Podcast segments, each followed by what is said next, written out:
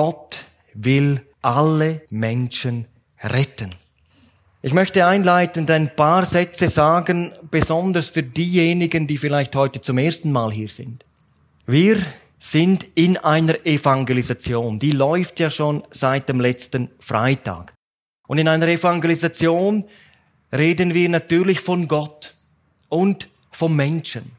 Die Bibel sagt, dass zwischen Gott, dem heiligen Gott und dem Menschen, dem sündigen Menschen, eine dicke Trennwand ist. Das steht bereits im Alten Testament. Unsere Sünden scheiden uns von unserem Gott. Jesaja 59, Vers 2. Und wenn der Mensch in diesem Zustand lebt und auch in diesem Zustand stirbt, dann sagt die Bibel, er geht verloren, ewig verloren, in die ewige Nacht, in die ewige Verdammnis. Aber in seiner unendlichen Liebe sandte Gott seinen Sohn Jesus Christus in diese Welt hinein. Und Jesus ging für die Schuld aller Menschen an dieses furchtbare Kreuz von Golgatha. Dort bezahlte er mit seinem Leben, mit seinem Blut den Preis für deine und meine Schuld. Doch Jesus blieb nicht im Tod, am dritten Tag auferstand er siegreich aus den Toten und sein Angebot steht bis heute. Vergebung der ganzen Lebensschuld und ewiges Leben. Jeder kann kommen, jeder ist eingeladen und Millionen und Abermillionen, die Bibel redet von einer unzählbaren Schar am Schluss, haben es erlebt. Und sie können berichten von einem Tag in ihrem Leben, von einer Stunde, in der sie eben zu Jesus gekommen sind, ihm mal bekannt haben, auch ich bin ein Sünder, ich bin verloren, vergib mir alle meine Sünden. Und ich lade dich jetzt ein, komm du in mein Leben hinein. Sie haben ihn aufgenommen, in ihr Leben, in ihr Herz hineingenommen. Sie sind wiedergeboren, sagt die Bibel, zu einer lebendigen Hoffnung. Und sie haben die letzte Gewissheit nach dem Sterben in der Herrlichkeit Gottes bei Jesus und dem himmlischen Vater zu sein. Wie geschieht so etwas? Durch Bekehrung und Wiedergeburt. Bekehrung, das ist eher die menschliche Seite. Der Mensch bringt seine Schuld im Gebet zu Jesus und Jesus nimmt sie ihm ab. Wiedergeburt, das ist die göttliche Seite der Errettung. Wer Jesus Christus bewusst als seinen Retter, seinen Herrn aufnimmt, in sein Leben hineinnimmt, dann wird er von neuem geboren. Er wird eine neue Kreatur, steht in der Bibel. Das Alte ist vergangen. Siehe, ein ganz neues ist geworden. Eigentlich das größte Wunder, was es überhaupt gibt zwischen Himmel und Erde.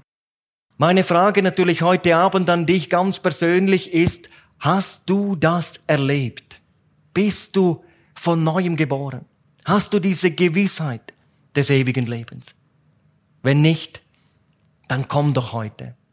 Hier im hinteren Bereich möchte ich einladen, das da noch einmal erklären anhand einer Skizze, was die Bibel darüber sagt, wie man das erleben kann. Und wenn du das wirklich möchtest, dann werden wir gemeinsam zu Jesus Christus beten. Und Jesus wird auch dein Gebet heute erhören. Habe Mut, wenn du das noch nicht persönlich erlebt hast. Ich möchte uns jetzt einen Bibeltext vorlesen aus dem Neuen Testament im ersten Timotheusbrief, Kapitel 2, die Verse 4 bis 6. Und hier steht in der Bibel, Gott will, dass alle Menschen gerettet werden und zur Erkenntnis der Wahrheit kommen.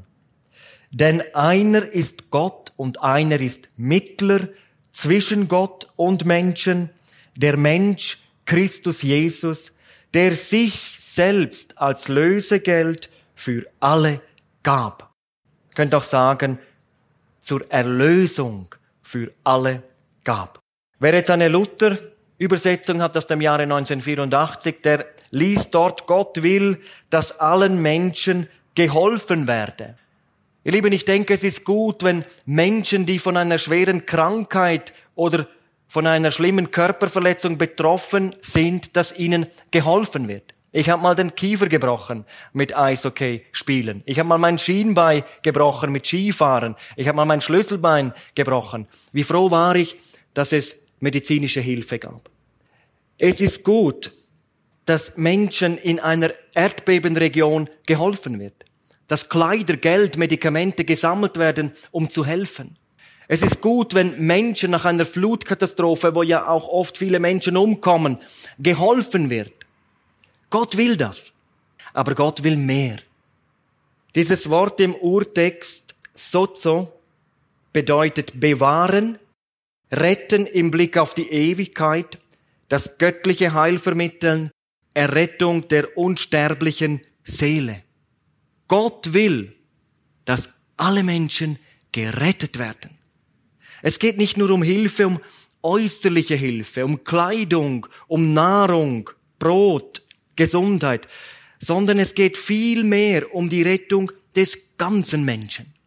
Ein junger Soldat, der im grausamen Krieg umkam, er schrieb in seinem letzten Brief an seine Eltern, liebe Eltern, ihr habt mir viel gegeben, aber ihr habt mir nie gezeigt, wie man betet und, und ihr habt mir nicht gesagt, wie man selig stirbt. Gott will, dass alle Menschen gerettet werden und zur Erkenntnis der Wahrheit kommen. Gott will, dass alle Menschen Gottes Wahrheit kennenlernen. Wir leben ja heute in einer furchtbar verlogenen Welt. Denke auch in dieser Phase, wo wir jetzt leben, wird so viel gelogen. Das Schlimmste aber, was ich denke, ist, dass viele Menschen sogar belogen werden wollen. Dass sie gar nicht die Wahrheit suchen. Dass sie sich damit zufrieden geben. Und das fängt oft schon in der Familie an, dann in der Schule, in der Gesellschaft und manchmal sogar in der Kirche. Ihr Lieben, Lügen ist nicht harmlos. Die Lüge ist darum so gefährlich, weil sie uns in die Irre führt. In einen Zwiespalt zwischen Sein und Schein. Pfarrer Wilhelm Busch sprach einmal darüber, warum die Menschen so unglücklich, so orientierungslos geworden sind. Er sagt, der Hauptgrund ist der, dass wir nicht mehr in der Welt der Wirklichkeit leben, sondern in einer Traum- und Scheinwelt. Die erste Wirklichkeit, die wir wieder lernen müssen, ist der lebendige Gott. Die Wahrheit zu verschweigen hat Folgen. Das zeigt ein Beispiel, ich denke, es ist ein trauriges Beispiel, der Brückeneinsturz in Genua, 14. August 2018, bald zwei Jahre her. Der Prüfungsbericht ein halbes Jahr vorher hat offenbar gemacht, dass diese Tragseile, diese Stahlseile stark von Rost befallen waren. Sogar zwei Jahre vorher warnte der Professor für Ingenieurwissenschaften der Uni Genua und Experte in Stahlbetonkonstruktion Antonio Brenzig in einem Interview, diese Brücke ist aus Sicht der Ingenieurwissenschaft ein Fehler. Sie muss ersetzt werden. Andere Experten warnten, die Brücke ist nicht mehr sicher. Und dann, 14. August 2018, stürzte die Ponte Morandi auf einer Länge von 200 Metern ein. Mehrere Fahrzeuge befanden sich auf dieser Brücke. 45 Meter sind die in die Tiefe gefallen. 43 Menschen starben, darunter auch Kinder. Wer die Wahrheit kennt, aber nicht danach handelt, bringt sich selber in Gefahr, aber eben auch andere Menschen. Und im Geistlichen ist das genauso. Die Bibel wird an vielen Stellen das Wort der Wahrheit genannt. Und ihr Lieben, hier finden wir alles, was wir zu einem Leben, ich möchte sagen, zu einem wirklich erfüllten Leben brauchen. Aber was wir eben auch wissen müssen, wenn es einmal ans Sterben geht. Und gerade im Blick auf die Ewigkeit gibt es Unwahrheiten, die Folgen haben. Und ich möchte mal zwei nennen. Die Unwahrheiten sind einfach gefährlich, wenn wir sie glauben. Da sagt zum Beispiel jemand, mit dem Tod ist alles aus. Auch schon gehört, vielleicht selber schon mal ausgesprochen. Ich bin überzeugt, die allermeisten, die diese Theorie vertreten, sind sich selber überhaupt nicht sicher. Und doch halten sie fest daran. weil für sie die Unsterblichkeit der menschlichen Seele einfach nicht wahr sein darf. Denn sie wissen, wenn es wirklich weitergeht nach dem Tod, wenn es wirklich einen lebendigen, gerechten Gott gibt, dann falle ich durch. Und ihr Gewissen sagt es ihnen jeden Tag, dass sie so, wie sie leben, wie sie sind, nicht vor dem heiligen, lebendigen Gott bestehen können. Und trotzdem halten sie an dieser Unwahrheit fest. Jemand hat einmal gesagt, immer wieder behauptete Unwahrheiten werden nicht zu Wahrheiten, sondern was schlimmer ist, zu Gewohnheiten. Man gewöhnt sich daran. Die andere Unwahrheit kommt sogar von Leuten, die mit der Bibel daherkommen. Und darum fühle ich mich berufen, auch heute Abend einige Worte dazu zu sagen. Diese Unwahrheit wird in vielen christlichen, kirchlichen Gemeinschaften vertreten. Die Allversöhnungslehre. Ihr Lieben, die Vertreter der Allversöhnungslehre, sie behaupten, dass letztlich alles wiederhergestellt wird und so in einen Zustand ewiger Glückseligkeit versetzt wird. Dass sogar der Teufel und sein Dämonenheer am Schluss selig wird. Die Bibel sagt etwas ganz anderes. Und der Jesus hat beide Ansichten mit nur einem halben Vers widerlegt. Johannes 3, Vers 36, dort sagt der Herr Jesus, wer an den Sohn glaubt, hat das ewige Leben. Wer dem Sohn nicht gehorsam ist, wird das Leben nicht sehen, also keine Allversöhnung, sondern der Zorn Gottes bleibt auf ihm. Mit dem Tod ist nicht alles aus. Im Gegenteil, dann kommt die Ewigkeit. Und ein Dichter sagt es so, wie schnell vergeht die Zeit. Freund, denk daran, bald kommt die Ewigkeit, wo man nichts mehr kann. Was nützt dir dann die Welt, Reichtum, Ehr und Geld? Dein ganzes Leben ohne Gott ist dann verfehlt. Sieh doch dein Leben an, wie du gelebt, und dann erkenne dran, was davon besteht.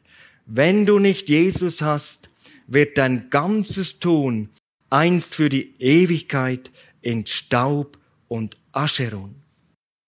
Ihr Lieben, was wir glauben, hat Auswirkungen.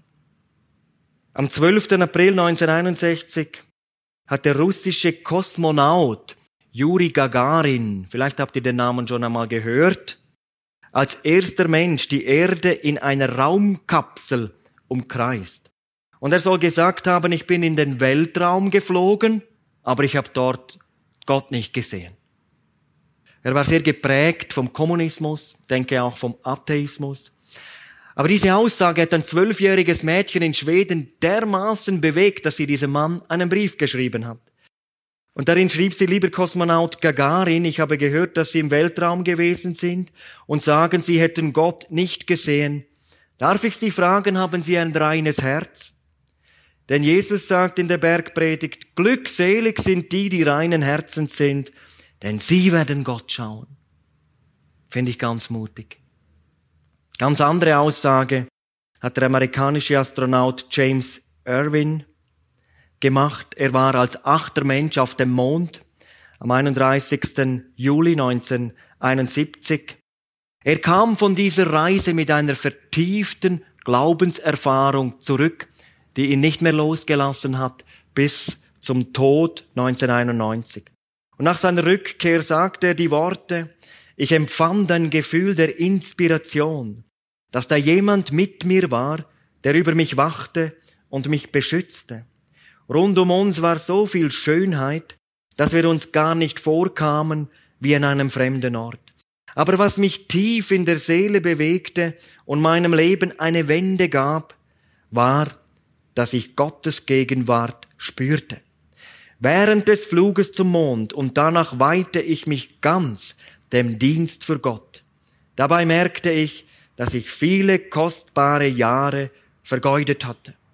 Und dann sagt er am Ende, mir ist auf dem Mond bewusst geworden, dass es wichtiger ist, dass Jesus Christus seinen Fuß auf die Erde setzte, als der Mensch den seinen auf den Mond. Also noch einmal, Es ist wichtiger, dass Jesus seinen Fuß auf die Erde gesetzt hat, als dass der Mensch seinen irgendwann auf den Mond.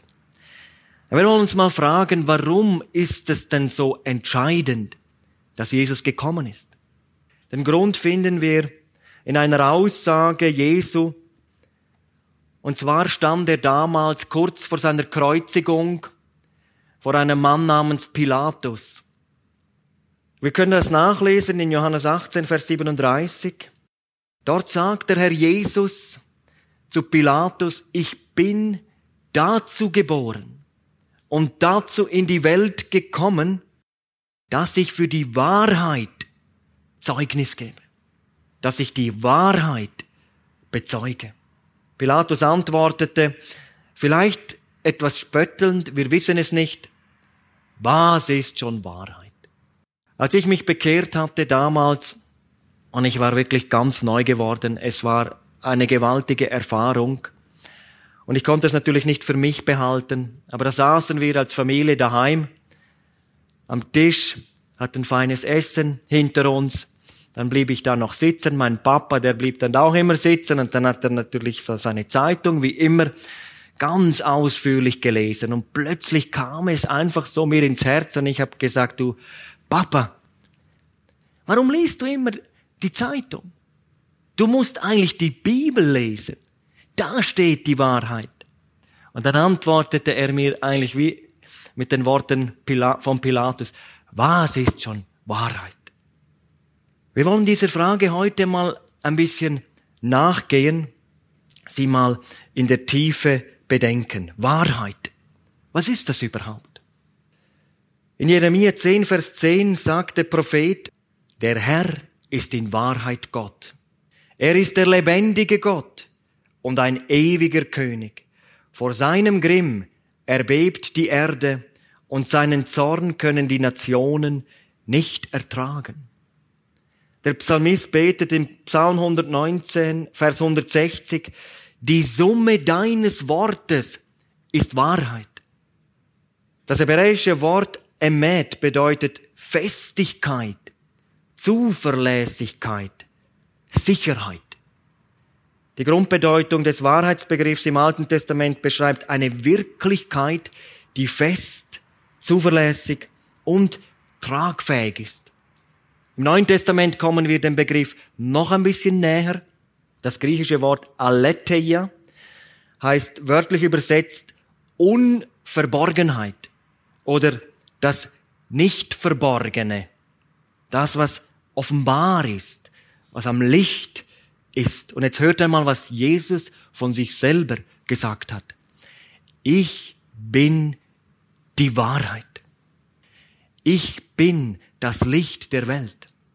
Wer mir nachfolgt, wird nicht wandeln in der Finsternis, sondern er wird das Licht des Lebens haben. Johannes 8, Vers 12.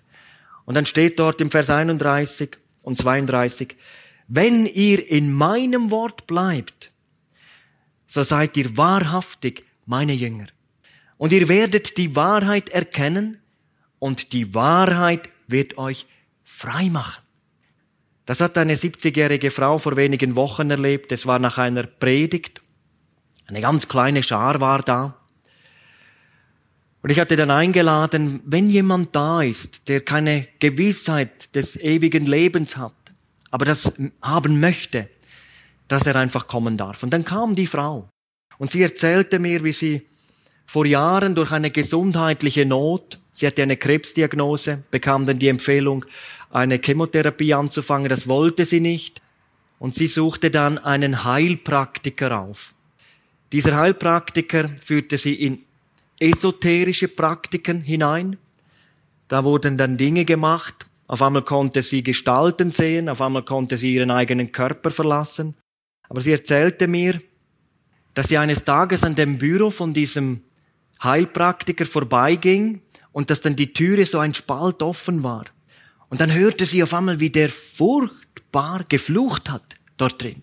Fürchterliche Flüche ausgesprochen hat. Und sie zuckte richtig innerlich zusammen und sagte mir, sie spürte, hier stimmt etwas nicht. Und ging hinfort nicht mehr dahin.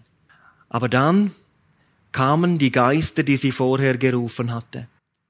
Und sie hatte zu kämpfen mit Schlaflosigkeit, mit Ängsten.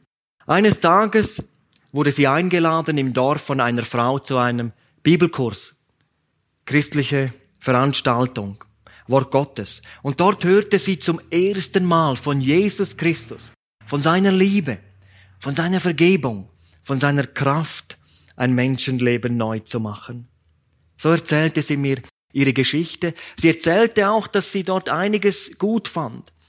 Und ich erklärte ihr dann den Weg zu Jesus. Ich nahm noch den Gemeindeleiter dazu, auch seine Frau, die ja vor Ort dort die Gemeinde leiten. Ich erklärte ihr, dass es eine Lösung gibt. Die Bedingung ist, dass sie ihre Schuld Jesus bekennt, dass sie sich von allem lossagt, von aller Verbindung, die sie eingegangen ist, an diese Praktiken, an diese Ärzte.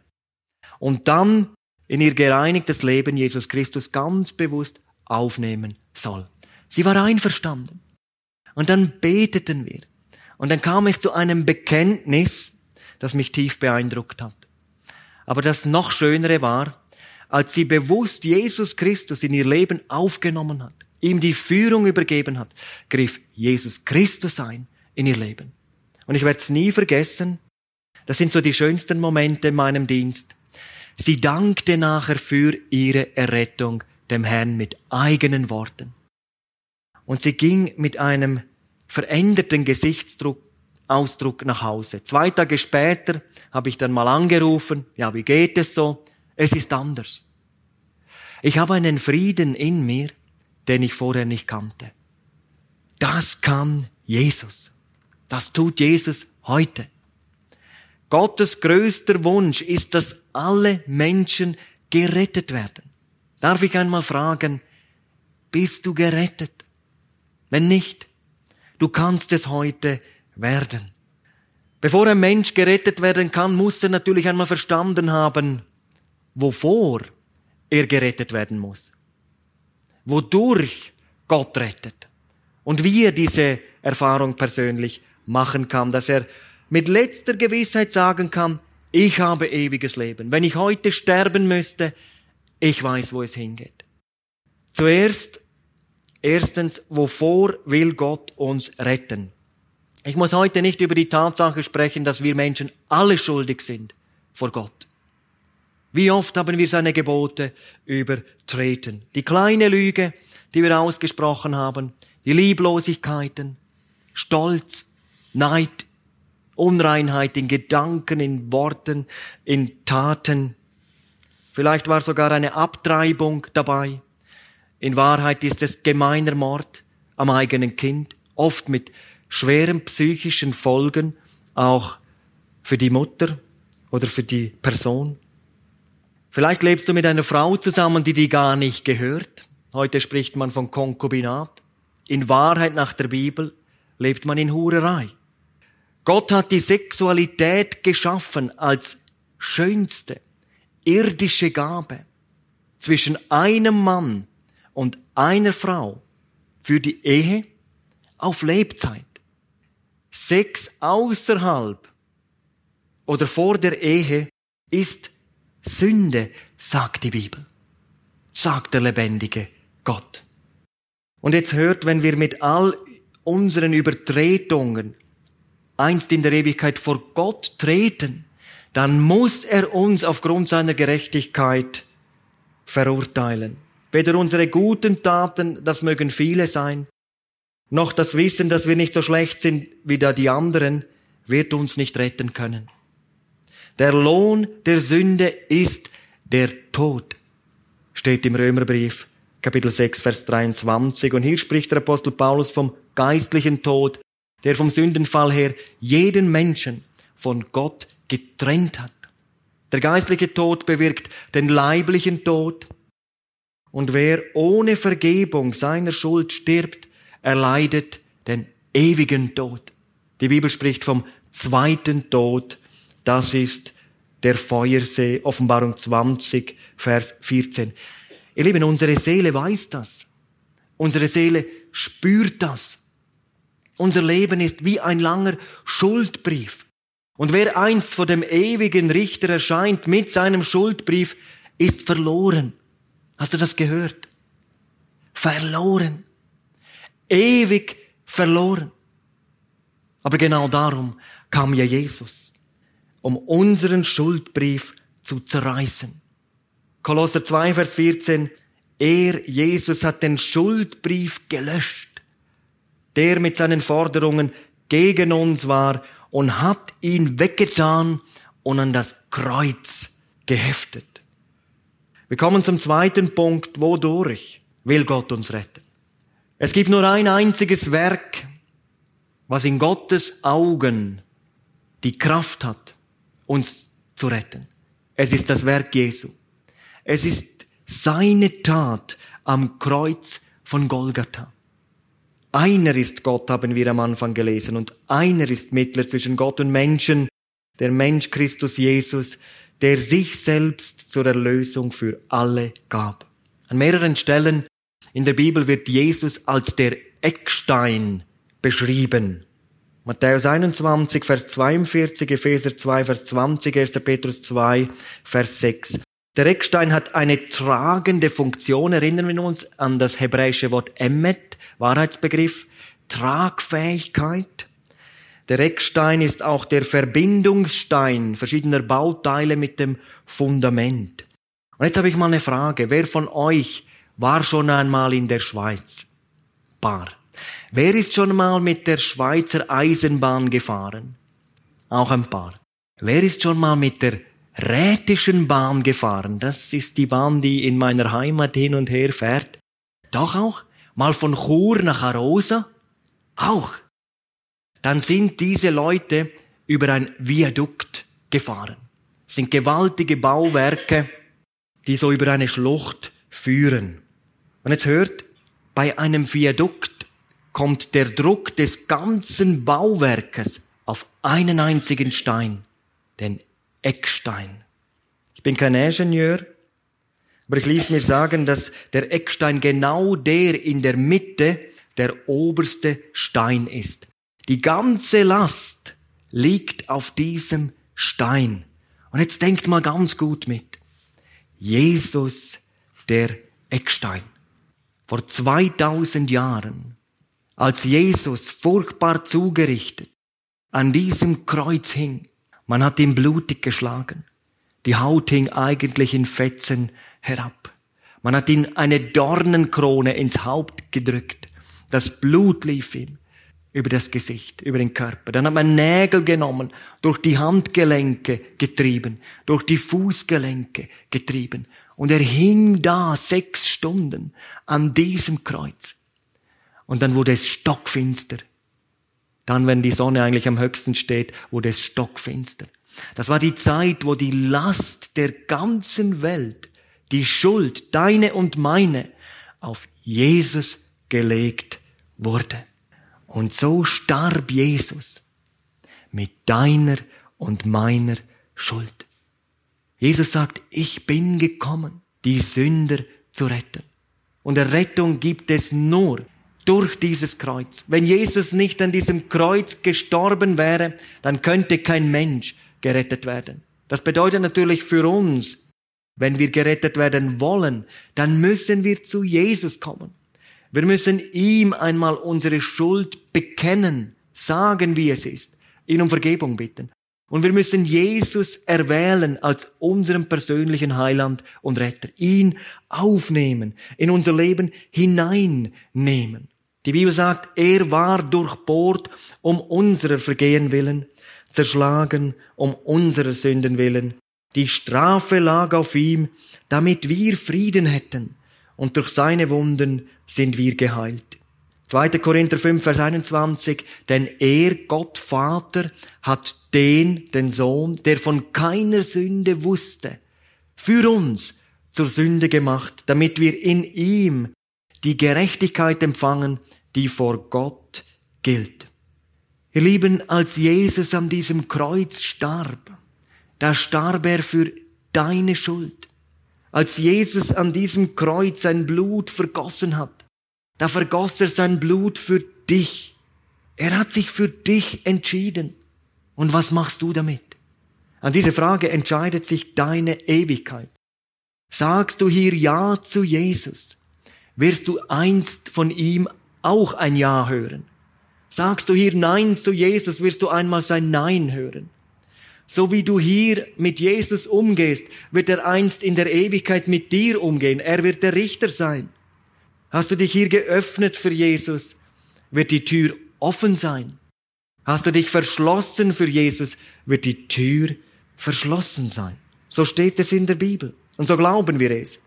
Die Bibel spricht vom ewigen Leben, von Vergebung, vom Miterben, vom Mitherrschen, von Frieden, von Freude. Ein herrliches Thema. Aber dieselbe Bibel spricht auch von Verderben, von Verdammnis, vom Rauch ihrer Qual, der aufsteigt in alle Ewigkeit, von der ewigen Finsternis. Die Bibel spricht vom zweiten Tod. Die Bibel sagt, ohne Bekehrung und Wiedergeburt gibt es keine Rettung. Ihr Lieben, was für ein Angebot. Dass ein Mensch, ich nehme jetzt mich mal als Beispiel, nie danach gefragt hat, hat mich nicht interessiert, was ich überall, wo ich überall meine Finger drin hatte. Also wenn jemand denkt, ja gut, du redest da so, spielst da den Heiligen, ich möchte das Gegenteil äh, behaupten. Ich habe mich mit 29,5 Jahren bekehrt und vorher habe ich ein sehr schmutziges Leben geführt. Aber ich kann bezeugen, dass Jesus in einer Stunde ein Leben komplett neu machen kann. Ich durfte umkehren, neu werden. Was für ein Angebot. Hast du es angenommen? Kannst du erzählen von einer Stunde, in der du zu Jesus gekommen bist, wo du Jesus als deinen persönlichen Heiland angenommen hast, wie er dein Retter geworden ist, wie er jetzt in deinem Leben ist und dich gebraucht als seinen Nachfolger, seinen Diener. Gottes größter Wunsch ist, dass alle Menschen gerettet werden. Gott will nicht den Tod des Sünders. Gott will, dass alle umkehren, dass sie zu Jesus kommen. Darum die Frage, bist du gerettet? Bist du gerettet? Wenn nicht, warum nicht? Heute Abend sitzen Leute hier, Gott hat sie schon einige Male gerufen. Sie könnten schon lange gerettet sein. Willst du heute kommen? Das kann der größte Abend deines ganzen Lebens werden, wenn du kommst. Wir kommen zum letzten Punkt. Wie wird die Rettung für dich zur Erfahrung? Und ich möchte noch anfügen, warum ist es so entscheidend wichtig? Das, was ich jetzt erzähle, geschah am 10. September 2001. Bill Fay hieß der Mann. Er war auf dem Rückweg von einem Dienst als Evangelist. Er hat im Staate Washington einen Dienst gehabt und flog dann zurück mit einer Maschine der American Airlines.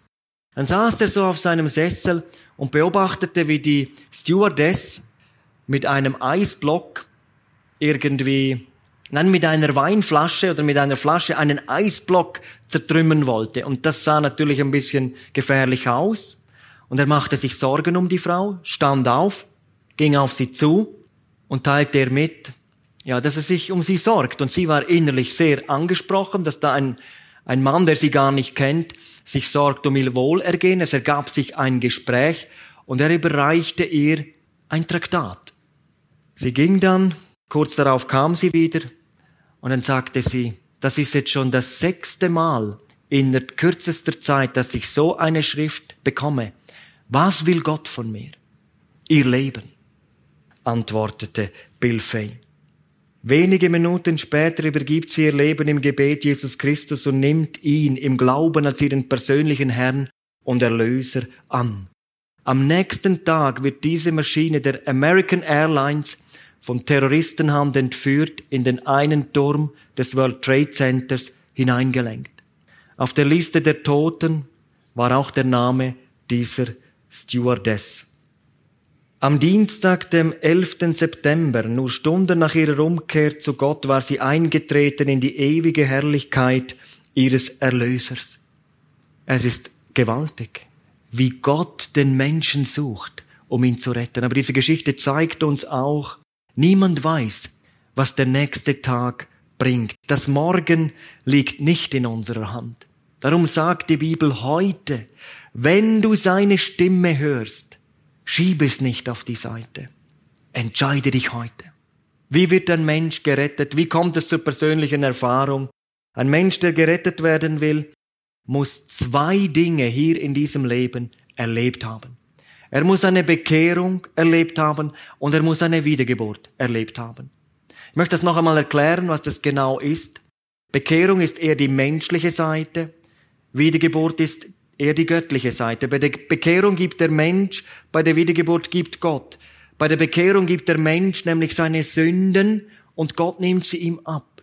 Bei der Bekehrung, bei der Wiedergeburt gibt Gott nämlich das neue Leben in Jesus Christus. Der Mensch nimmt Jesus auf und dann wird er von neuem geboren.